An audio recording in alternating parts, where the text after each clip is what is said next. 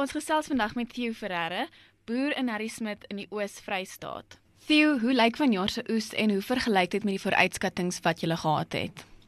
Robin, ja, dit ons is baie opgewonde oor hierdie jaar se oes. Ehm um, alhoewel dit op die oomblik klein bietjie droog is, ons wil graag reën wil hê ons boer maar meestal in hierdie omgewing in die Oos-Vrystaat met droëland aardappels. So uh, ons is baie optimisties prysgewys is ons optimisties en uh volume gewys dink ek gaan ons redelike gemiddelde oes op die stadium kan afhaal, maar dit lyk redelik belovend op die oomblik. Het die onvoorspelbare weerstoestande van laas jaar en begin van die jaar enigsins 'n uitwerking op vanjaar se oes gehad? Robin, ons het ehm um, ons het goed afgeskop met goeie ondergrondse vog van die vorige seisoen wat uh, ons nou baie gehelp het om hierdie aardappels te groei in die begin van die seisoen.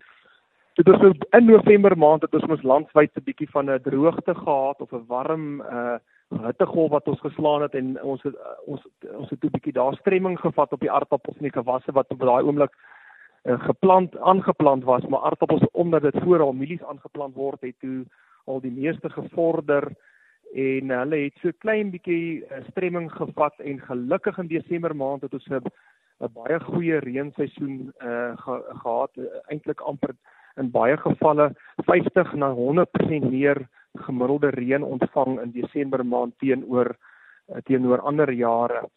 So uh, en dit het nou aardappels baie gehelp en ehm um, maar met die reën saam het daar nou ook 'n bietjie meer van die uh, swamsiektes ingekom en ons hou hulle maar dop en ons spuit hulle maar soos dit soos hulle ons getackle het. Wat kan vanjaar se goeie oes beteken vir produsente? Dit kan geweldig baie beteken Robin want ehm um, net soos jy weet en al die ander produsente weet is dat uh die vorige jaar het ons almal uh, redelik uh, hard betaal in kunsmis in ons insette en ons betaal nog steeds hard aan diesel. As ek sê hard, dit voel baie hard op die ou se beursie. Dit is nog steeds dubbel waarna ons gewoond is die diesel veral kunsmispryse daarom afgekom maar ons daai effek van die kunsmis en die dierder insette wat vorige seisoen voorbetaal het haal ons nou maar eers in in in 'n kontantvloei fase. So ek dink alle boere in Suid-Afrika ehm um, voel, die druk 'n bietjie op kontantvloei uh, in 'n mate. So ek dink uh, uh, die oeste lyk belovend, nie net aardappels nie, en die ander oeste op die lande lyk ook belovend. En ehm um, daar daar benewens sal dit nou vir die boere geweldig baie beteken om 'n goeie oes of 'n goeie gemiddelde oes met 'n redelike prys kan 'n ou daarmee weer 'n bietjie asem skep in die toekoms. Theo, is daar tans enige uitdagings wat aardappelboere in ons distrik ervaar? Robben, ja.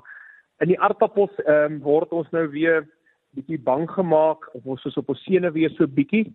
In Limpopo haal hulle aardappels uit op die oomblik en hulle ehm uh, daar's 'n virus in, in Engels noem hulle dit pepper ring spot virus ehm um, en hulle dit dit dit benadeel die kwaliteit van die aardappels en uh, dit het 'n wesenlike prysinvloed. So ons ons ouens wat nou in die Oos-Vrystaat gaan moet begin uithaal is op uh, op die uitkyk vir hierdie virus en dat ons uh hopelik spring ons hierdie hierdie hierdie virus vry en dan kan uh, dan kan dit wat op die lande staan goeie vrugte afwerp.